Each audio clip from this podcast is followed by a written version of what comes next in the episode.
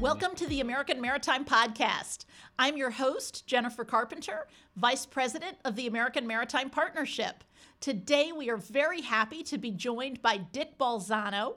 Dick is the CEO of the Dredging Contractors of America. For more than 30 years, he has served the interests of American maritime in both the government and the private sector. He is a combat veteran of Iraq and Afghanistan who retired from the U.S. Navy at the rank of captain. Dick, thank you for your service and thank you for coming on the podcast today. Oh, thank you, Jennifer, and nice to see you again. You too. So let's start by talking about your day job, advocating for the American dredging industry. For those who don't know much about it, give us the elevator pitch. What is dredging and why is it important? Well, um, think of it like your car. Uh, your car has uh, multiple systems that help it uh, move, right? And the tires touch the ground. Uh, somebody built those roads in order to make them nice and flat and smooth for your car to operate. That's what we do. We dig up the bottom of the ocean to keep the drafts at levels that the ships can navigate safely in and out of our ports and up and down our waterways. Interesting. Something people don't think about until something goes wrong, right? Exactly, exactly. Same with the highway. You don't think about the highway when you drive to the store or whatever, about the men and women that built that highway for you, but it's essentially the same thing. Really interesting stuff.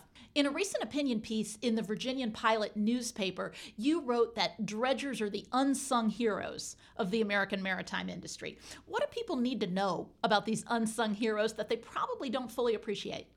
Well, uh, that's a great question because I think you just look back at the pandemic. So many things go on in our supply chain that we're just oblivious to and we take them for granted. The things on the shelves to the gas in the gas station. All of that gets there because of our maritime transportation system our maritime transportation system is composed of multiple different components that all have to be working in order for the system to work. Dredging, keeping the channels free and open for commerce, is a critical part of that entire system that we need to sustain our supply chains. Good stuff. Well, we recently had an example not real far from where we live of the importance of all of this when the Ever Forward, a foreign flag container ship, grounded in the Chesapeake Bay and was stuck there for more than a month. Tell us a little bit about that incident and the role of dredgers in getting that vessel moving again. Uh, you're, you're right. That is a great example, and and I'll point out that that ship is from the same fleet that the ship that blocked the Suez Canal uh, the Ever Forward and the Evergreen, I believe, blocked the Suez Canal. So we have two instances where these foreign flag ships have blocked commerce around the world. And it happens, it's part of the everyday workings of the industry. Why it was important for us and why uh, we were a part of that solution to fix that problem is because we had uh, companies that were in the vicinity doing work. Uh, the minute that uh, that incident happened. So the ship ran aground and embedded itself in the sea bottom. The only way to get to refloat that vessel is to either remove all the weight off the ship, which is almost impossible, or deepen the draft where it's aground. And that's exactly what we did. We had companies in place. We had companies moving up and down the eastern seaboard that offered to come in and support uh, that project. And it was very delicate. You couldn't whenever you, you ground a ship like that, you have to worry about different stress points that you've done to the vessel's hull. Uh, if you if you remove the material too fast, you can create uh, even more problems and cause oil leaks and everything else. Uh, so there's a, there's a lot of salvage calculations that have to be done in order to free a ship in that situation. And our guys were on site within hours and working a plan to get that ship free. Yes, it took a long time, but there was a reason for that. We wanted to do it safely to get it to pre- prevent any further damage to not only the environment but the the equipment and the, the personnel on board. Absolutely. Dick, what would have happened if we didn't have an American dredging industry ready at short notice to come to the aid of that grounded vessel? Well, that's a good question because we don't know what would happen. We don't know how long it would take someone to uh, to um, respond to that, or how much they would be holding different folks hostage for the cost of that. In the United States, uh, the U.S. Navy has a contract with several commercial entities, uh, the Supervisor of Diving and Salvage, and they prepare to respond to different emergencies like this throughout the nation whenever needed. So we keep that capability, that industrial base, we keep that close so that we have it when we need it. That is so important. So let's shift gears a little bit. Studies have shown that maritime transport is the most environmentally sustainable form of freight transportation. I'm guessing that some of our listeners are not totally familiar with the role that dredging plays in supporting environmental sustainability and the health of our marine environment. Can you talk a little bit about dredging's role in all of that? Sure. There's there's actually two parts to that. The first part is what you just mentioned about uh, seaborne transportation being one of the most efficient and effective ways to move cargo, and the reason for that is volume. We can put a lot of things on a ship and move it around and and have less of a carbon footprint, less emissions uh, compared to an individual truck moving hundreds and hundreds of times to do the same thing. Uh, and but what that requires uh, are deeper ports to handle the bigger ships, to get to the scale of economy for all of this. So, who else can do that? No one. We're the ones who dig the sea bottom. That's what we do. Um, so we're the construction companies that that clear all that sediment or deepening projects, remove bedrock, all of the things to allow the ports and the waterways to be the most efficient and effective they can be to handle the cargo volumes. The second part of that question is um, in uh, uh, wetlands remediation. So, as you know, um, we have uh, different uh, climate events going on. We have massive weather events that have happened, and Mother Nature uh, does a tough job on our coastlines. Um, our industries have technologies and, and, and, practices and procedures in place that we dig up the eroded and moved uh, portions of the of the coastal area, and we can pump them back in and rebuild the wetlands or rebuild the beach. And we've done many of them successfully up and down the East Coast and the Gulf Coast for years. And it's a little thing that folks don't really know much about, but it's what's preserving our wetlands and it's what's reclaiming our beaches. Really interesting stuff.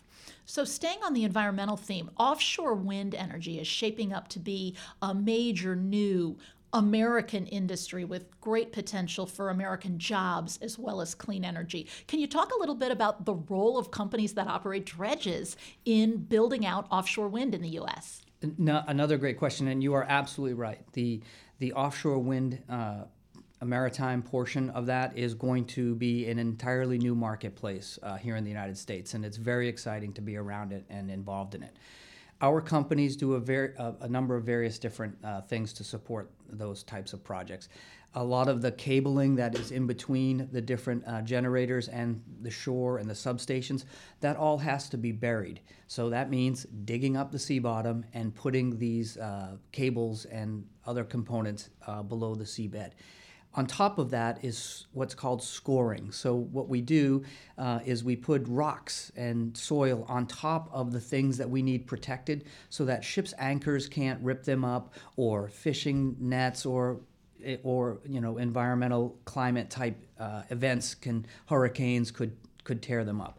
Um, and, and I will mention one of our companies is leading the way, Great Lakes Dredge and Dock, that just uh, recently put down over $200 million on the first U.S. Jones Act um, uh, built and certified uh, rock scoring vessel. So, this is a vessel that will go out and very uh, delicately and with great precision place the rocks and sediment uh, in the places that the projects need them. Oh, that is really interesting stuff. And I know that that is critical to the subsequent installation of these wind turbines. And so you're saying these, this vessel is going to be built in an American shipyard by an American company, crewed by American mariners. Exactly. The Philly shipyard is building it. A U.S. company is uh, making the investment, Great Lakes Dock and Dredge, Dredge and Dock, and U.S. mariners will uh, serve aboard it. Oh, that's excellent. On any given day in Washington, policy proposals are created, debated, and decimated by tens of thousands of people and organizations working behind the scenes.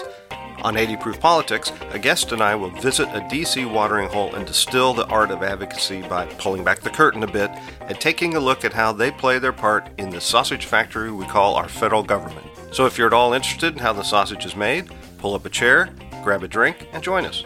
After all, what goes better with sausage than a tall, cold one? So, we talk a lot about the Jones Act on this podcast from a variety of perspectives. You've got a really interesting background here. I mentioned in my introduction your military service. You were also presidentially appointed deputy administrator of the Maritime Administration for three years. And now you're advocating for the U.S. dredging industry. Tell us, Dick, just as you look at the Jones Act, uh, why do you think it is so important to America's national, homeland, economic security? Why does it matter? Well, th- thank you, Jennifer. That's a great question because it's an enormous, and it matters enormously. And here's why. I'll give you an answer first from my military background. As a as a as an officer or as most any military personnel, you're always trained never give up your supply line. Never give your supply line up. You're only as good as your last bullet or bomb, and then you're dead. So uh, a nation has to look at that the same way. We don't want to give up our supply lines to be controlled by foreign entities.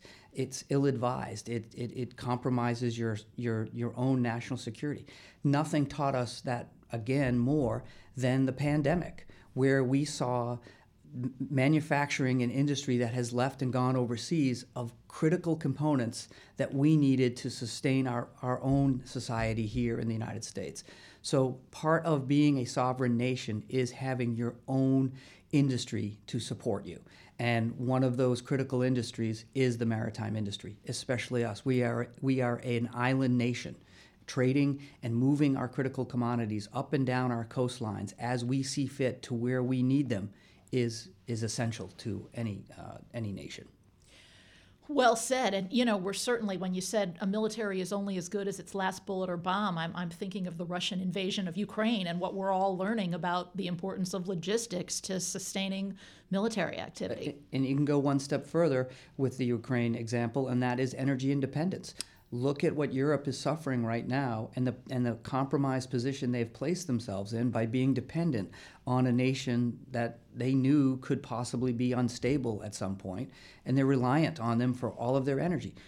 We don't want to be reliant on another nation to move our energy products around this country. We don't ever want that. Absolutely not. Dick, why is the Jones Act so important to the dredging sector specifically? Uh, well, uh, the, the maritime industry is a global marketplace. Uh, in that marketplace, there's tons of competition, as you can imagine. Um, if we didn't have a Jones Act to protect our own industrial base, it would get gobbled up in a in the giant conglomerate foreign entities that take flags of convenience or countries of convenience to operate out of to to exploit labor, exploit tax laws or labor laws, um, and so although that that appears to be attractive in the sense of a price, it is not in the sense of a nation and your industry. You lose your workforce, you lose your ability to, to make the equipment that we that we have in need. It's it's just not it's it's it's not an avenue or an option. And trying to build it from scratch once you've let it go away, Is I imagine, is a total non-starter. It's, impo- it's impossible. That's right. Those are skill sets and a workforce, training workforce that once you've lost, it would take decades to bring back. And at the point we realize we've lost it and we need it, we're not going to have decades. That's the that's the that's when you really that's the last time you want to be saying, "Hey, we we need this industry," is when you've lost it. Absolutely. Dick, before we close out the podcast, anything you want to dig a little bit deeper into or anything that we haven't talked about that you'd like to highlight for our listeners?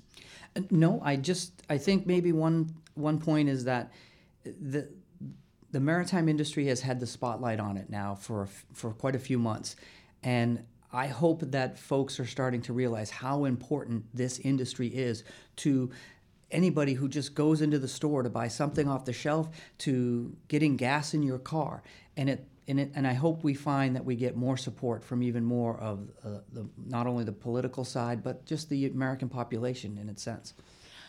Here, here. I can't think of a better note on which to close than with, you know, just appreciating the, the men and women of American Maritime for all that they do to help keep our country secure and to keep us supplied. Really important stuff. Uh, that is all for this episode of the American Maritime Podcast. Dick, we are so appreciative of your time today and for sharing your insights. Thank you to all of our listeners. We encourage you to share this podcast with others who are interested in supporting and learning more about American Maritime. So that's all for today. I'm Jennifer Carpenter, signing off.